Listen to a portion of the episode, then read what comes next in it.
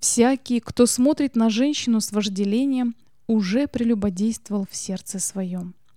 Иудеи гордились своей нравственностью и смотрели с отвращением на чувственность и распущенность язычников.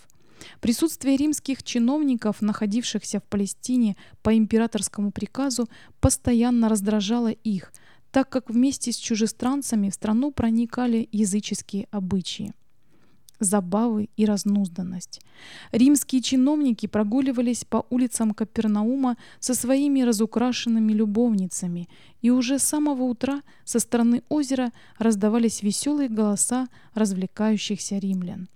Иудеи надеялись, что услышат от Христа серьезные угрозы в адрес этого класса людей.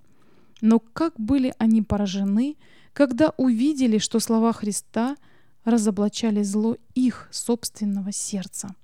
Иисус говорит, что как бы тайно это ни делалось там, где лелеется и питается греховная мысль, в сердце еще господствует грех, душа еще находится в узах зла и противится Богу.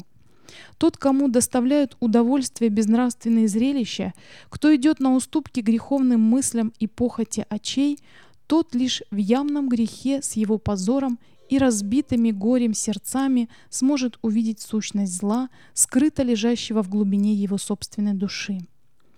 Искушение, в которое впадает человек, не порождает греха, но только обнаруживает то зло, которое, может быть, уже давно тайно находилось в сердце.